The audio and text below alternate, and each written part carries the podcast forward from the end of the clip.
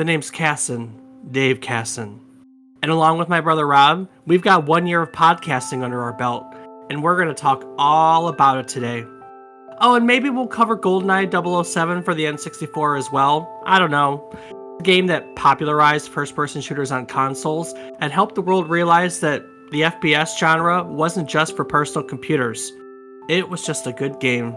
I played it for hours upon hours, blowing up my best friend. So stick around, don your best Buy gadgets, and let's just do this. Let's take another trip down memory card lane.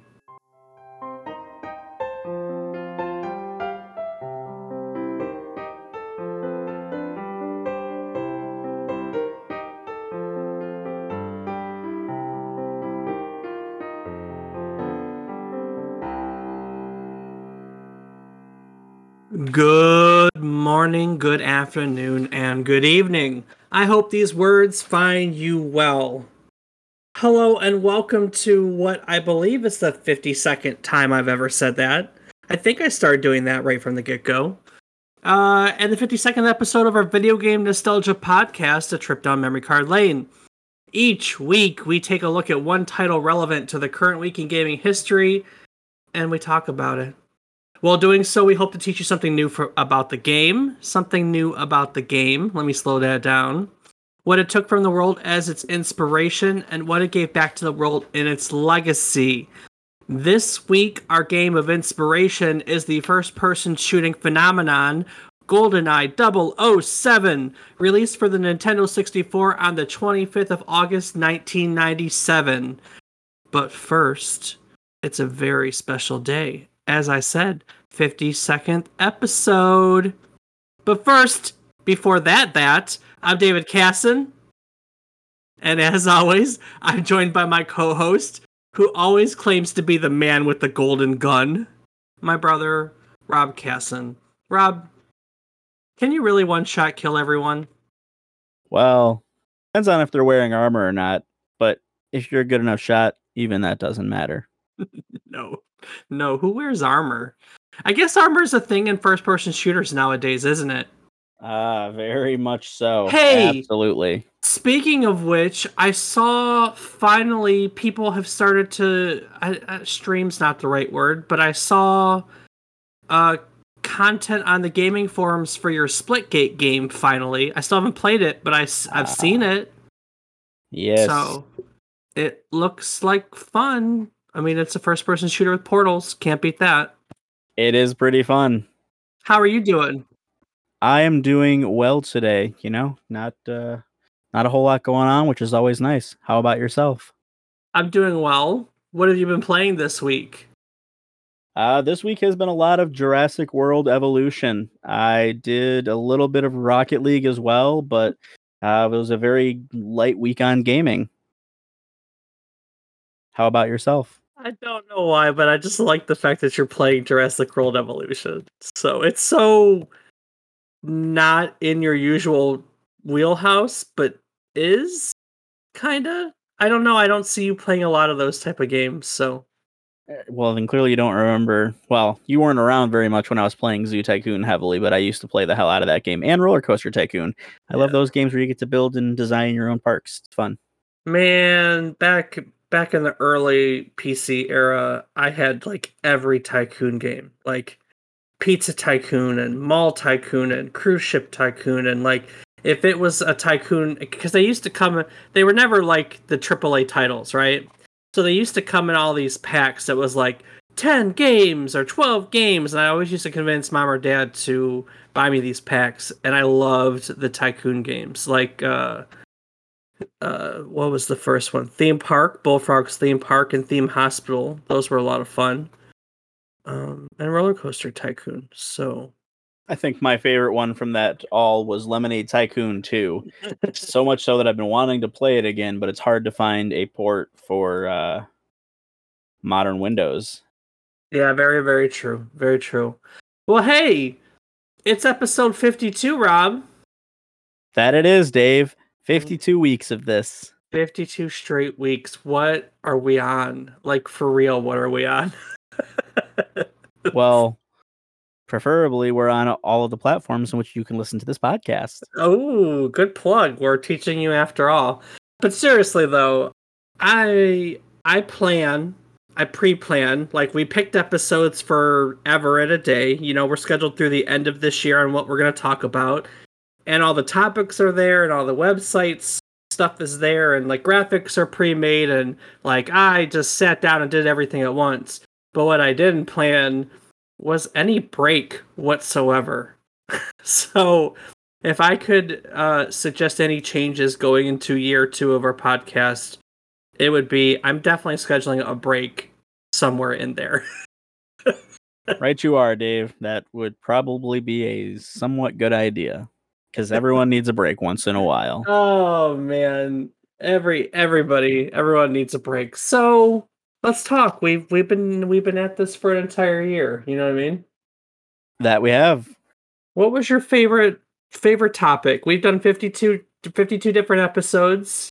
Well, you know, we've changed our format a little over the course of it. We'll talk about that momentarily, but you know, looking back at 52 episodes of podcasting, what what sticks out in your mind? Well, for reasons of the episode, just in terms of how fun it was to record and everything, I would have to say it's the Super Smash Brothers episode because, you know, getting to bring in all of my friends and talk Smash as we used to do every week in college was very enjoyable. Um, but as far as the games, if it's talking about my favorite game that we've done an episode on, I mean, you know, it's between Dark Souls and Devil May Cry. You, even though it was the emo Devil May Cry. I mean, okay, we're talking as a series. We're not going to specify that specific game. If it is that specific game, then yes, Dark Souls would win.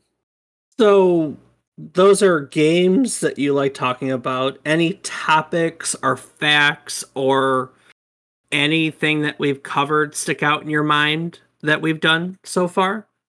Well, like a specific segment? I mean, uh, let's see. A couple weeks ago, we talked about a game that had a ton of different people that were creating it. Yeah, we did. We did Chrono Trigger a few weeks ago. That we did.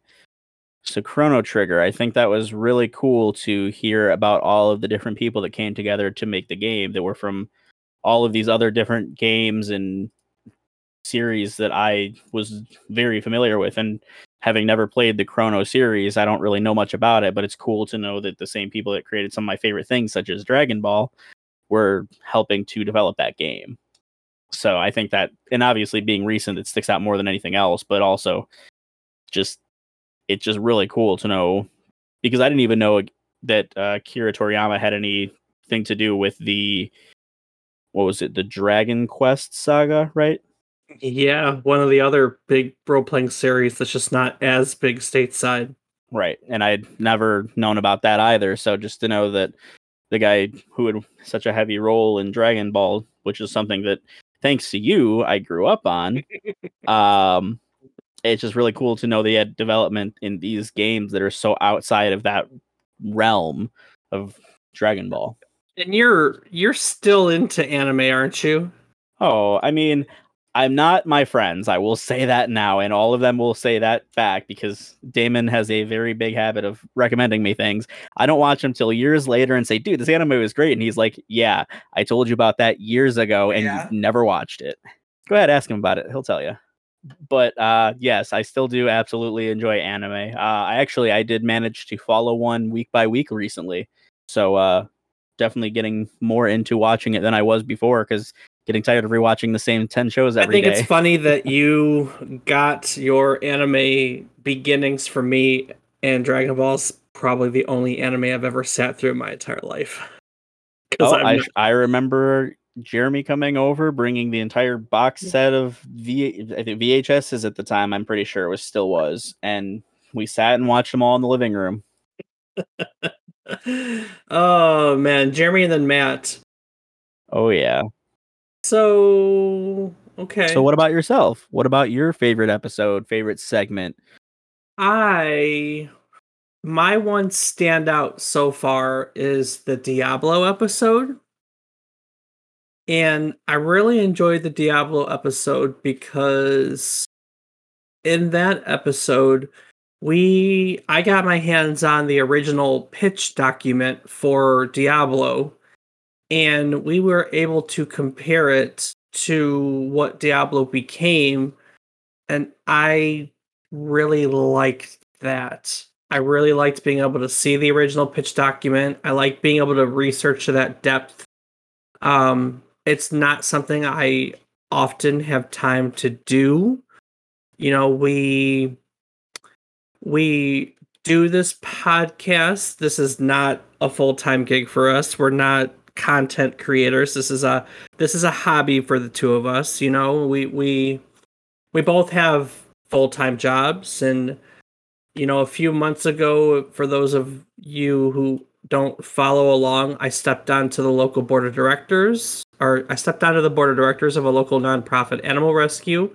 So that's been taking up some of my time and and so I haven't I don't always get a chance to to to deep dive that far and I really really enjoy it. And for whatever reason that has stuck out in my head. I mean that was pretty freaking cool to see. Uh well, and absolutely. It's, it's it's Diablo. You know, it, it, we got to play some old Diablo.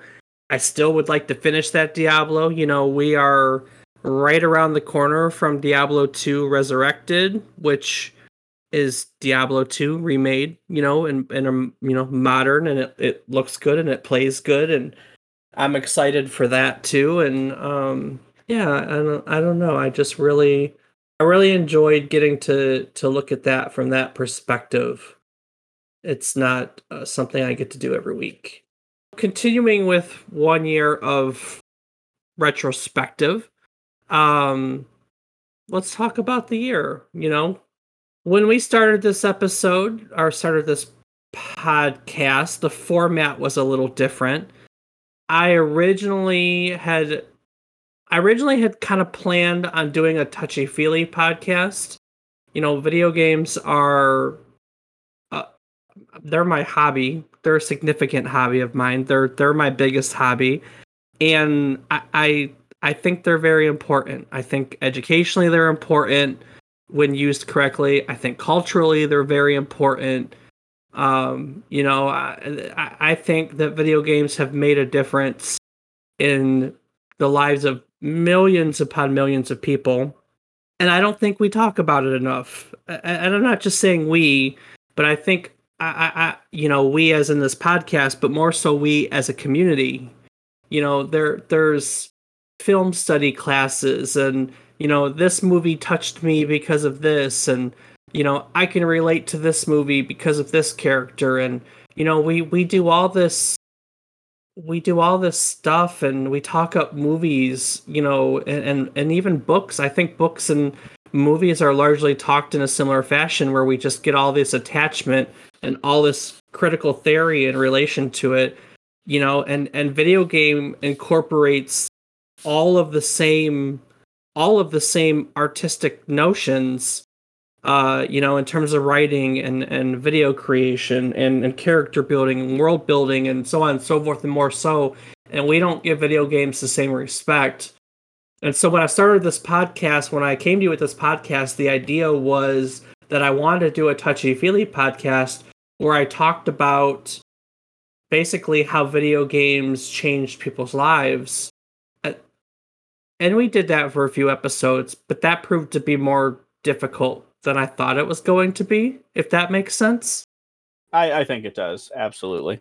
And it's not that that's not, well, no, it's exactly it. It's not out there. We don't talk about it. You know, it's not like you can pop online and and and find the stuff very easily. Now that being said, I I've gravitated to my comfort zone. You know, my my comfort zone is history. That's what my degree is in. That's where I do a lot of research. I, I'm that guy that you hit up in a pinch for the trivia in that respect. And I like knowing where things come from and how things are made and and the history of everything. And so we've just kind of slowly floated into this, you know, video game history podcast. I'm not complaining. I really like what we do week in week out. I wouldn't continue to do it week in week out, but I just want to kind of take a moment and talk about where we were and where we where we've gone to. Is that is that fair? Does that pretty much sum it up? Yeah, I'd say so. I mean, and we've done other things. You know, I've tried writing different segments. You know, in the in the beginning, we did. If you haven't listened to some of our early episodes, we did more topic based segments. I wrote commercials in there. Heck, our first two episodes, if I'm not mistaken, were almost entirely scripted. We we we talk we do talking points nowadays because we've gotten better and more comfortable with the format. Uh, but we did we I think we scripted most of the first couple episodes, right? Yeah, definitely. They were full scripts. Yeah. Um but uh what else have we done? We've done quizzes. I like doing quizzes. They crack me up when people are around. Um, what else? I don't know. We've tried a bunch of things. That we have. It's nice I to have some variety. Oh, yeah, I kind of like what we've fallen into. I, I I want to do touchy feely stuff because it was different, but also too, I want to do what's interesting to me, and we're definitely doing stuff that's interesting to me now. I I, I like the history. I like the deep dive, I guess you could say. I think that we do more of that than some other other ones I other podcasts that I listen to. You know, there's I listen to a bunch of, of video game nostalgia podcasts, but it always falls into here's the gameplay and here's how the graphics have aged and here's how the controls have aged and this and that. And I think we do less of that and we do more of the here's how this game was made and here's the people that made it and here here's what it what it you know here's the legacy it leaves behind. Obviously that's what we talk about inspiration legacy.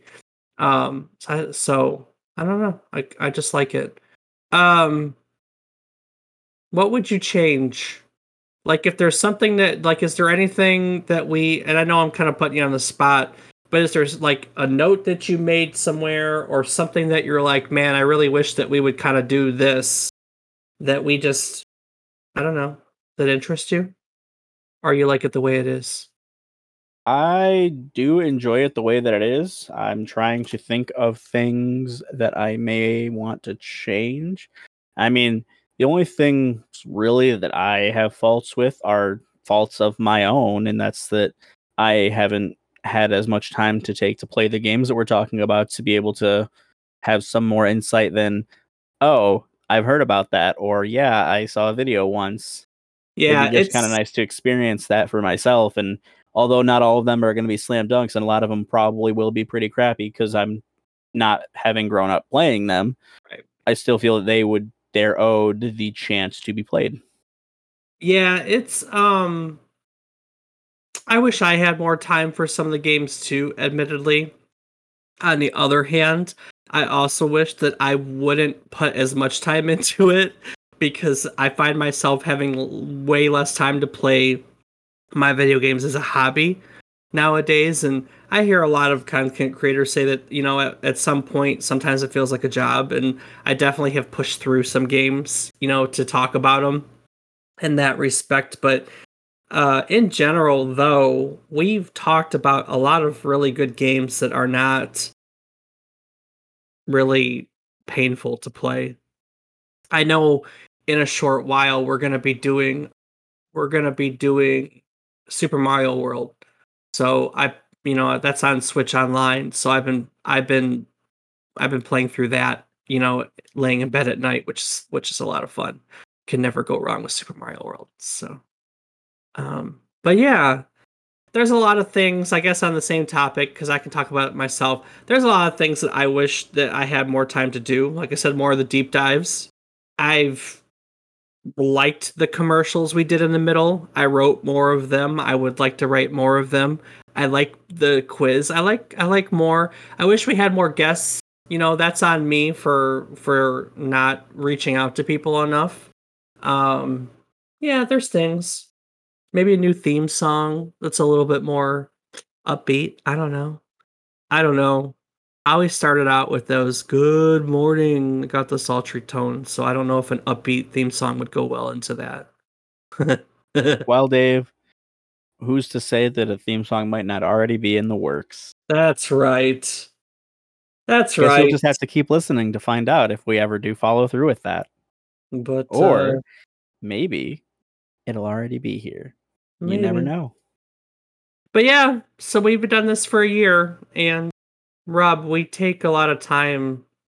At least you take time every week to thank everyone. But I'm going to take a moment and say thank you because you've stuck with me here for 52 episodes, and I'm honestly very glad that we get to spend this time together. So, 52 and going. Who knows how long we're going to keep this up? For the foreseeable future. with a break somewhere in there, I promise. Oh, all right. Well, we've got a game to talk about today, huh? Huh? Oh, we do? I thought this was it. Yeah, I know. Well, I don't know how long. No, I'm just kidding. Yeah, we've got a game to talk about. All right. Well, let's get down to it. Yeah, let's let's get down to it. So our story today goes all the way back to November of 1994. Nintendo and uh, developer Rare were discussing the possibility of developing a game based on the upcoming James Bond film GoldenEye. So they're in discussion at this, and there's a guy that works at Rare called Martin Hollis. His name is Martin Hollis, or you can call him Martin Hollis. I don't care which. Martin Hollis studied computer science at the University of Cambridge. I think this is maybe the first game that we've worked in with with a British, you know, European video game developer. Now I'm thinking about it. I could be wrong on that. No, I'm wrong on that because we did the demo scene. So Martin Hollis studied computer science at the University of Cambridge. Back in November 1993, when he was 22, he applied for a job at Rare and became the company's first computer science graduate. And due to his knowledge of Unix, uh, if you guys aren't into old computers, you probably don't know what Unix is, but it was once a operating system that was not Windows. Due to his knowledge, he was tasked with setting up the networks of all the systems that Rare had recently acquired. He went from an IT guy to the second programmer on the coin-op version of Killer Instinct, another Rare game, alongside Rare's technical director and founder Chris Stamper as part of this, uh, Chris and Chris Stamper and Hollis went to California where they got to look at Silicon Graphics. Silicon Graphics were higher end, uh, you know, machines for graphics and stuff, and and it was there that they got a chance to write and test code that would run on some of the first Nintendo 64 development systems that were put out uh, put out there. So so basically, Nintendo and Rare discussing developing GoldenEye, and, and Hollis went to Tim Stamper, Chris Stamper's brother, managing director, and the other founder of Rare, and said, "Hey, you know, I'm interested in making. I want to work on the GoldenEye project. Let me let me have it." And so Martin Hollis was given an opportunity to direct the project. Now, originally, due to the success of Donkey Kong Country, which was another Rare game, GoldenEye was originally supposed to, or suggested to be rather, a 2D platformer for the Super Nintendo. Hollis, however, Martin Hollis, man of the hour, is the one who proposed that they turn it into a 3D shooting game for the Nintendo 64. Now, this was in the midst of the Nintendo 64's development cycle itself. So much so that the actual specifications and the development kits themselves for the Nintendo 64, they weren't even available to Rare yet. Rare, Rare didn't have them. And so for much of the development process, the team just kind of estimated what they thought the capabilities of the Nintendo 64 were going to be, and they designed the game on one of their their workstations alongside some custom software called Ninja that Nintendo had provided to to develop its software. So essentially, they made their own development kit, right? Right. They had some influences. There were some things they knew they wanted to integrate this. One of the big ones was Sega's Virtual Cop. Do you ever play Virtual Cop, Rob? I have not, no. Yeah, you didn't. Sp- yeah, it's an arcade. That's all right.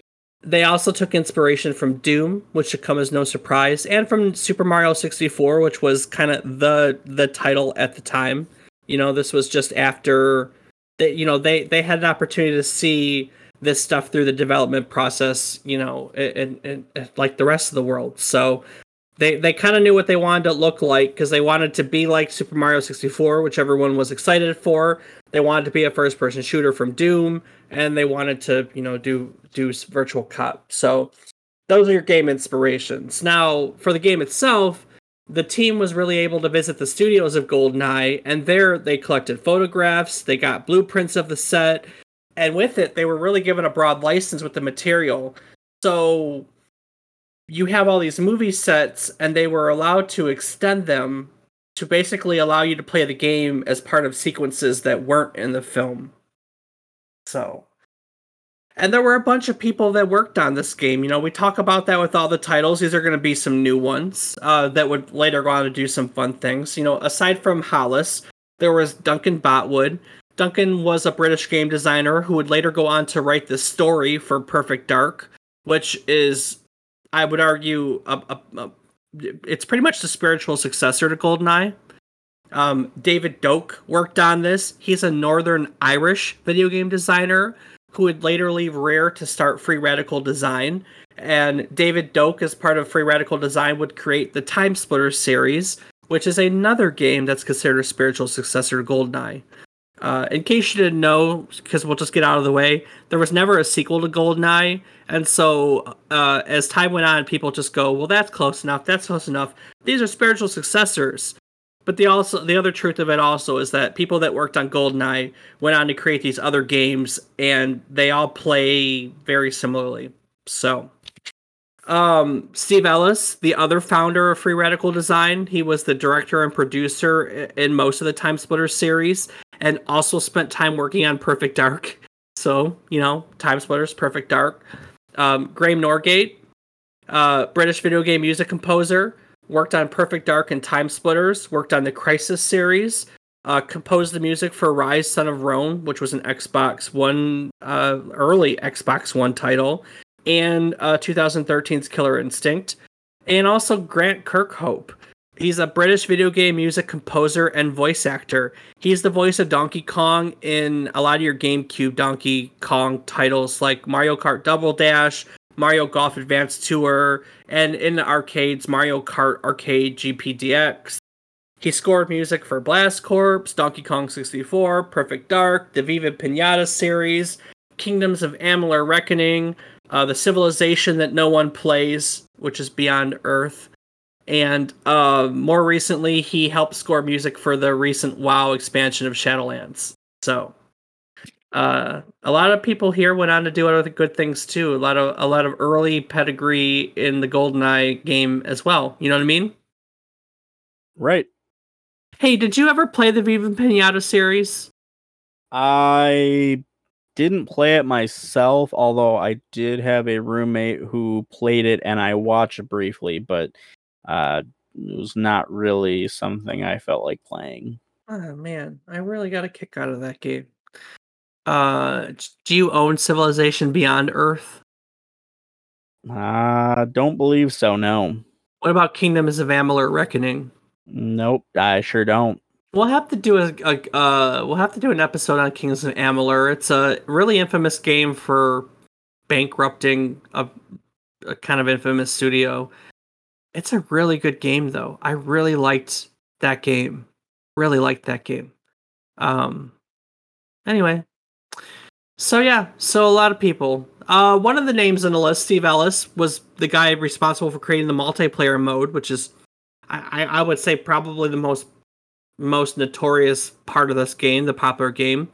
And believe it or not, despite the fact that the multiplayer mode was insanely popular and and and heralded as awesome, it was basically tacked onto this game only about six months six months before it was released.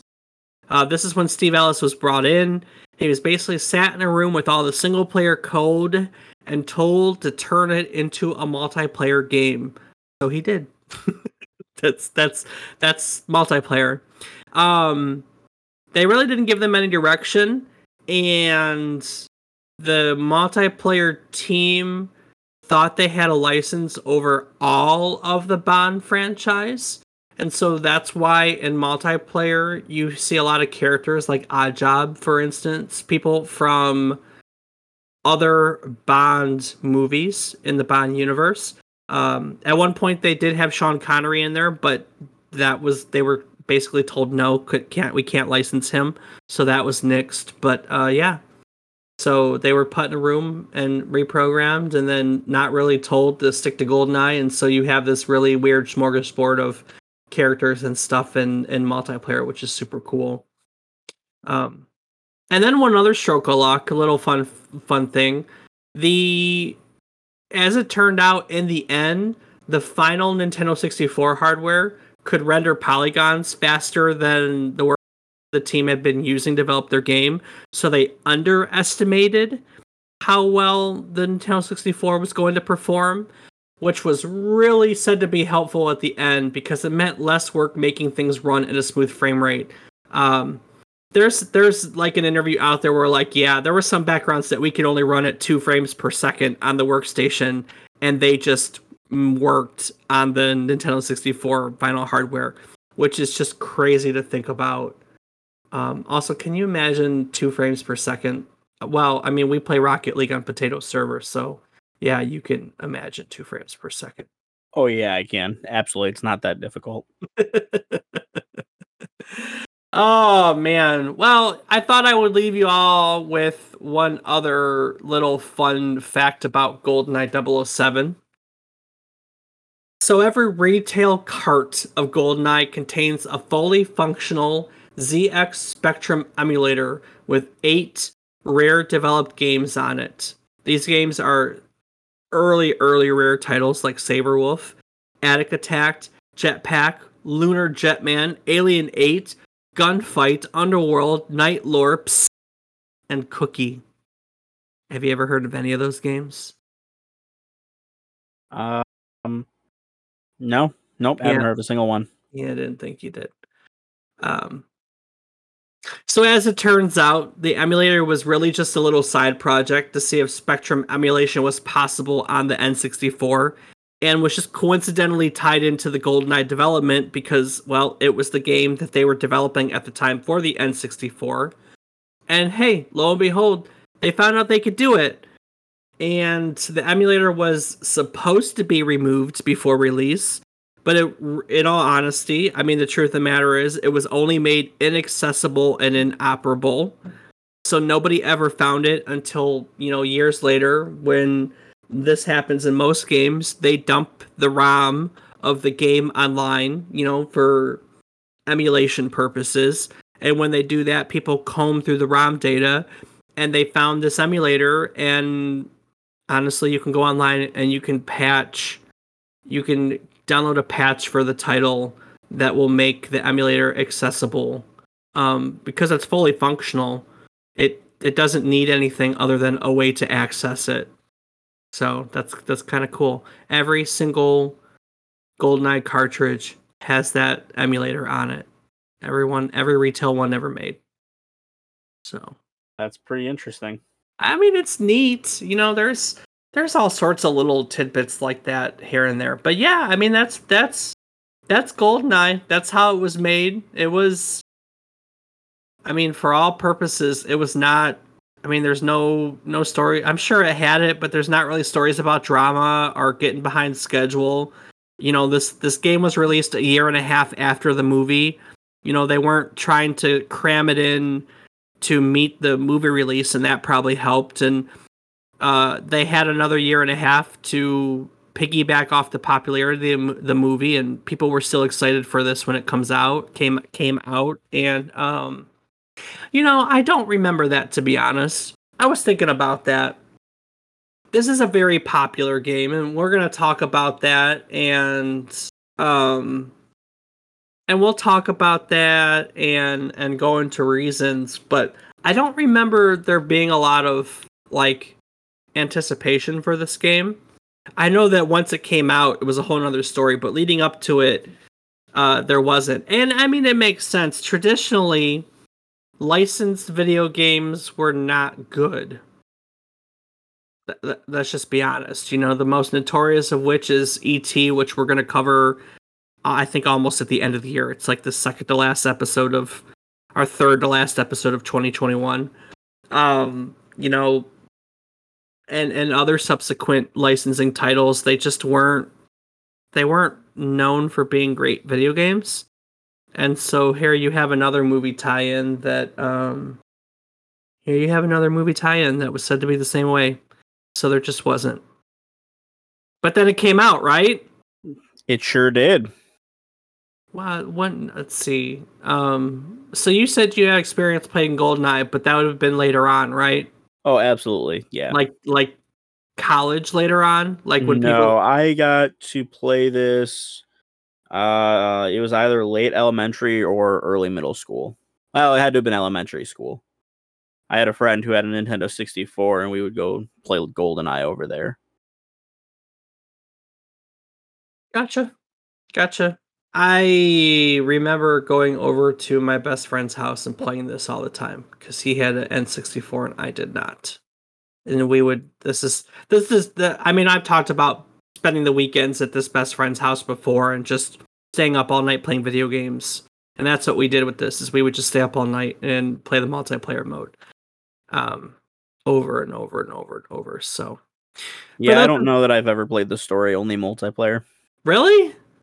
Yeah, well, I mean, Oh. it was always a group of us. I didn't own it myself, so Yeah, true. Nah, I know I've had a chance to play both. So, well, for those of you that don't know what GoldenEye 007 is, it's a first person shooter where the player takes the role of uh, Secret Intelligence Service agent James Bond 007 through a series of levels that, that follows the plots of the movie to a certain extent. Um, you have objectives in each level from recovering documents to blowing up things killing all the enemies, rescuing hostages. Bond had a lot of gadgets. You know, there's one level where you had a electromagnet watch and you could use it to get a key. So there was a lot of stuff. There was a lot of weapons in the game. You had pistols and submachine guns and grenades and throwing knives and my favorite were proximity mines. so um yeah, what was unique about 007 was that it wasn't straightforward. So you had all these objectives, right? You had to rescue a hostage or you had to get this key or you had to destroy this, you know, collect this document or so on and so forth. And it wasn't a linear path. Like there were vents you could sneak through and there were different paths you could take and you know, killing this enemy in this way would would there there was just more than one way to play through these levels, and they were that was that was unique. That wasn't that wasn't a thing that was really done. Um, that wasn't a thing that was really done, and so it was great. And on top of that, um, there were different difficulty settings. You know, you had uh agent, secret agent. I, that there, there was one more. I can't remember the name of it uh, and the, you know the, the the enemy damage would be different, the ammo would be different, the objectives would be different. You know, on the easiest difficulty, you maybe only had to get to the end of the level, but on the hard difficulty, you had to get to the end of the level and collect the document along the way. So, you know, there were the the difficulty would change the levels on, and then if you beat times, if I remember correctly, if you beat certain times, you would unlock cheat codes specifically, like infinite ammunition or invincibility. I'm pretty sure the golden gun was one of the like ultimate cheat codes that you could unlock, um, which was what would one shot kill everything. Or like the sniper rifles, which was different in this game. It was one of the earliest games I can remember playing with a sniper rifle. Um, yeah, so I remember playing it o- these levels over and over and over, trying to meet these time when I had the time to do that. God, I can't even I can't even think about trying to do time attacks nowadays. Do you ever do time attacks in video games? yes, in uh, Forza. Oh, that's such a good point. Hey, speaking of Forza, did you see the all the stuff coming out of Gamescom? They did a like a big Forza reveal, like the beginning of the game, the the type deal. Did you watch that yet? Yeah, I've seen it. Oh, can I just say I'm really excited for it? It shall be pretty damn good. I know. I mean, we play Forza. We don't play a lot of it anymore. I mean, I played a heck of it, a lot of it when it came out, but I'm really excited for I'm really excited for um for Forza. It was different. You know, there weren't and we'll talk about that, what makes it unique. There weren't really first person shooters on the consoles, not like this. First person shooters were my Dooms and my Queek my Queeks. My Quakes. Um, they were my PC games. This was this was one of the earliest first person shooters I can ever remember really being addicted to. Um, because one of the next biggest one was Medal of Honor, and that was '99, if I remember correctly. I know we did that for an earlier episode, um, and this would have been '97, right? So anyway, yeah, that's that. All right, Rob, that's the single player, but you said that you've spent the most time on multiplayer mode. So tell me what you remember about multiplayer. Uh, I remember there were the different maps you would go around and you would get weapons and you would kill each other. Uh, the weapons I remember most were the rocket launcher and the golden gun. I so GoldenEye had a multiplayer mode. It was four person split screen. So back in the couch co op days, because if you're young and listening, this was before the you know online multiplayer was a thing. So we all sat in one room and did it, and there was a bunch of of deathmatch modes. The man with the golden gun, everyone was one shot killed. Um, well, you only had one golden gun, right? The golden gun is placed in a single locational level, and everyone had to fight to get to it.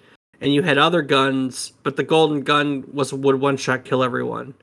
There was a mode in which you one shot everyone, and that was one shotting with any weapon, and that was called License to Kill.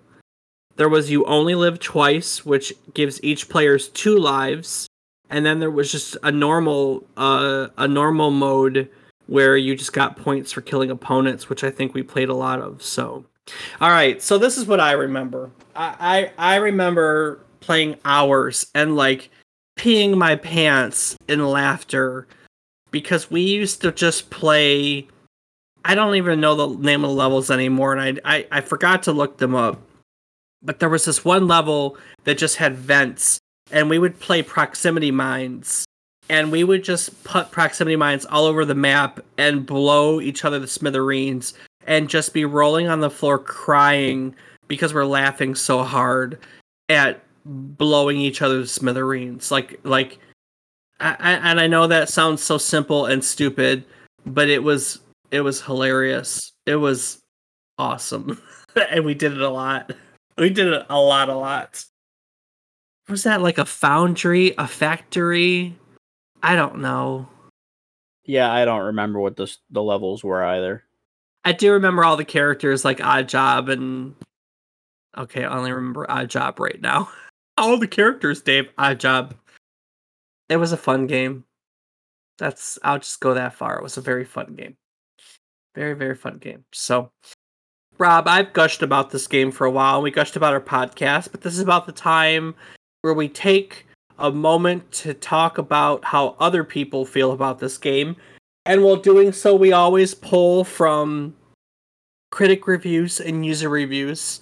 Uh, we're gonna read less than usual because you know we try to stick stick to an hour long format, and we talked about ourselves for a long time today. So, um, why don't you take uh, why don't you take this first critic review? I pulled one for game from GameSpot back in 1997, and let us know what GameSpot thought of GoldenEye 007. All right. So GameStop starts out.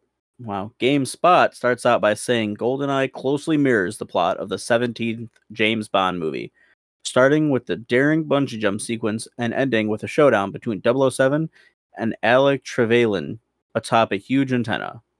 In between, you'll shoot scads of soldiers, plant explosives, escape from a train seconds before it explodes, and execute other decidedly Bond like maneuvers.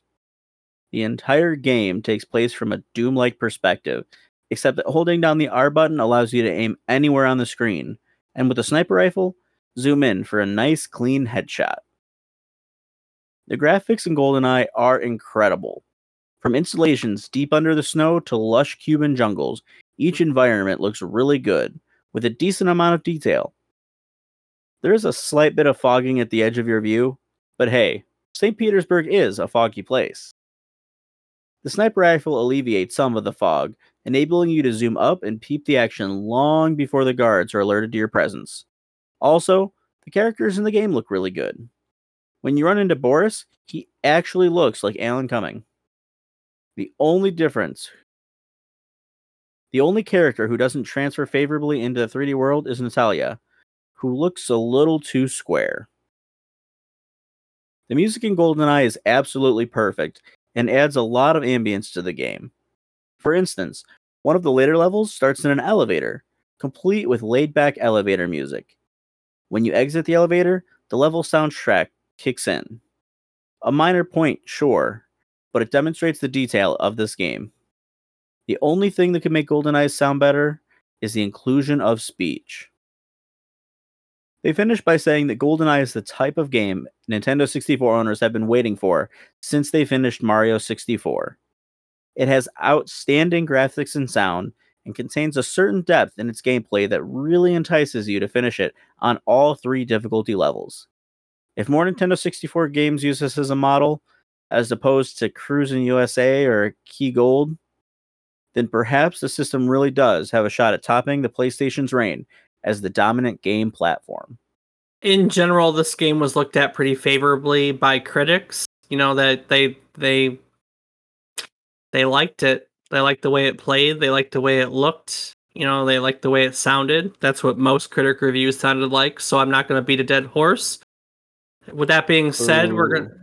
with that being said, we're gonna pop right into some user reviews we found online. So to find out what you, the gamer, thought about GoldenEye 007. So Rob, why don't you take Matt new to boom right there? All yeah. right. So Matt Nudaboom from Moby Games says that in a world filled with bleak Doom ripoffs, one FPS shows through like a mile marker in FPS history. This game is GoldenEye 007, a Nintendo 64 exclusive. In 1996, when video games were pretty much run, shoot, run, shoot game style, GoldenEye brought us a better experience in FPS. The game is a video game make of the popular movie GoldenEye. You start James Bond, obviously, and throughout 25 levels, you get an elevated level of gameplay no one thought was possible before. I tried as hard as possible to make this review as short as possible and not to give it so much praise, but a few good words do not do this game justice at all. The first good thing about this game is the gameplay. Unlike traditional FPS of those days, this one offered a more where you could do your missions how you wanted to. Doom's main purpose was to collect keys and get to the end of the level. Not this one. You had to take your time on this game. It wasn't blow your way through waves of enemies. You actually had to do the missions based on the movie. These missions you could even fail. Your main focus was not only the guards, but how to pull off these missions before you went off and shot everything that moved.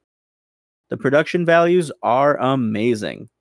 Levels are open, allowing you to do your missions allowing you to do your missions in any order possible.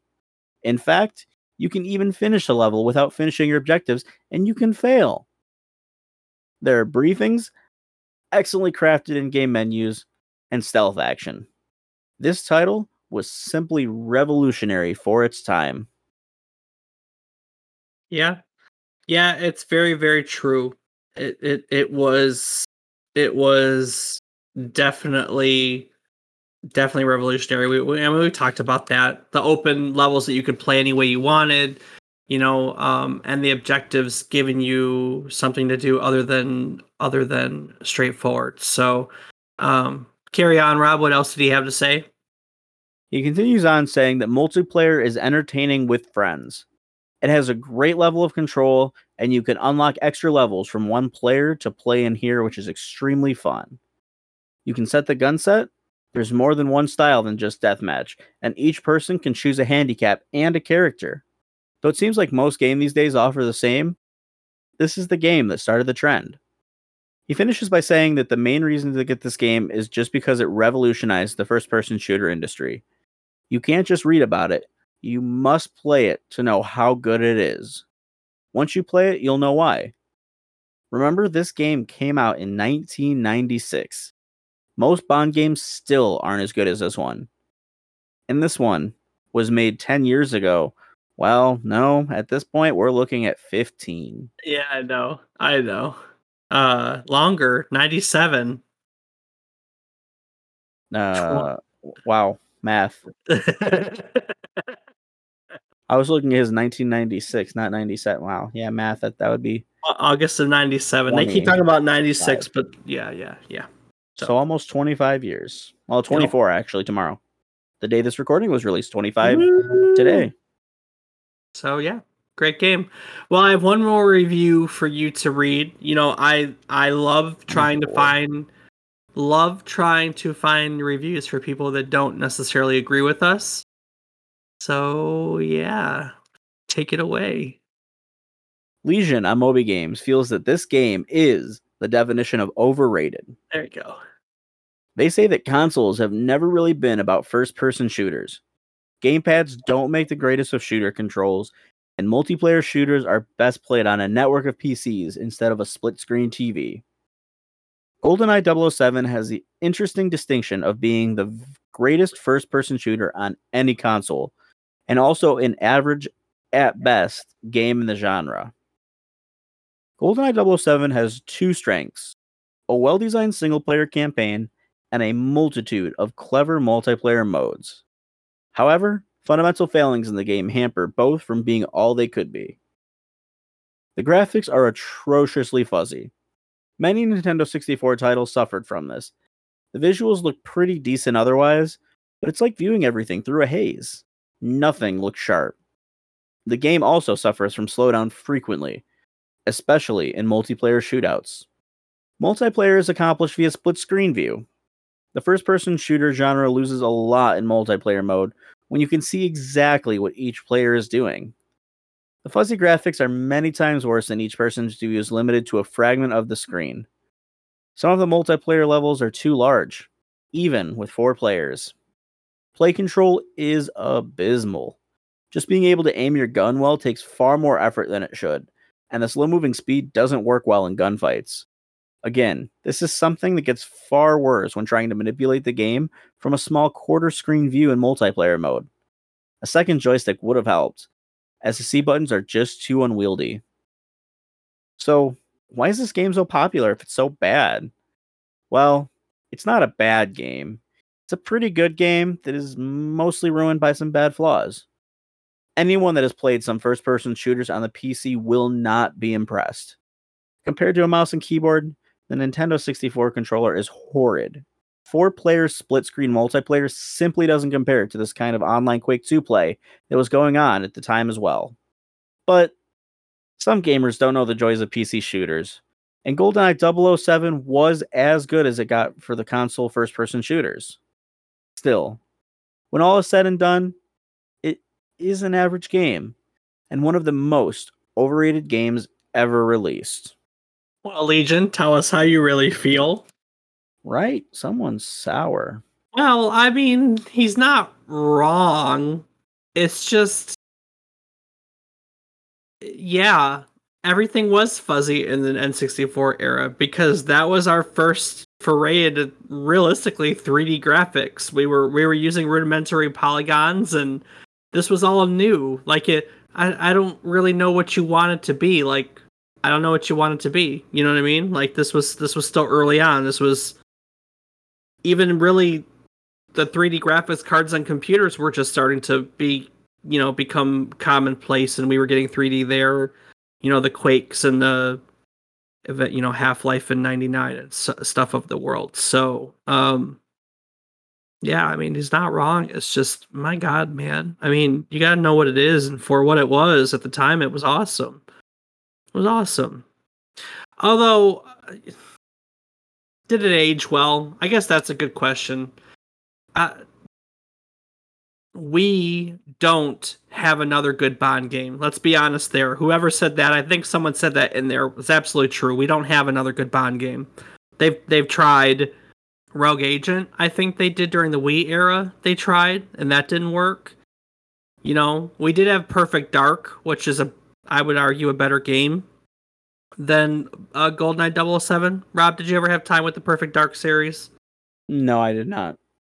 They really do play like this, and it is better. But the technology had also, excuse me, improved by the time. So, for what it is, it's a good game. I and I think it holds up pretty well. I don't know. I don't know. Let's talk about its legacy, right? Right.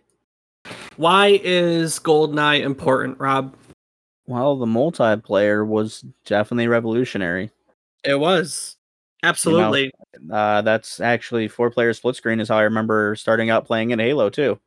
Well, and that's that's the that's that's kind of the whole point to this game. So I know it said it in some of the reviews, but I'm gonna reiterate it. First person shooters was a PC genre. There there weren't there weren't first person shooters on the consoles before this. At least no memorable ones. Um, maybe Doom was ported over, but it really wasn't a thing, you know. And this was this was the first game that made it a thing, that made it popular. It was the first first person shooter on consoles that people wanted to play. It was the first multiplayer shooter on consoles that people wanted to play. So this was kind of the game that laid the groundwork for all the first person shooters that are on consoles, you know, the Halos and the battlefields and the everythings of the world. And the whole argument is whether or not they would have existed had Goldeneye not come out and and basically taught the world that hey, w- this is possible. We can do this. There there's a there's a there there there is a space for first person shooters on consoles. Stop it with all this PC elitism. Heck, the PC Master Race uh, existed way back then, you know? Absolutely. So, so GoldenEye has a very strong legacy because it arguably is the game that allowed us to have a very robust first person shooter community on consoles. So, and for that, we thank you.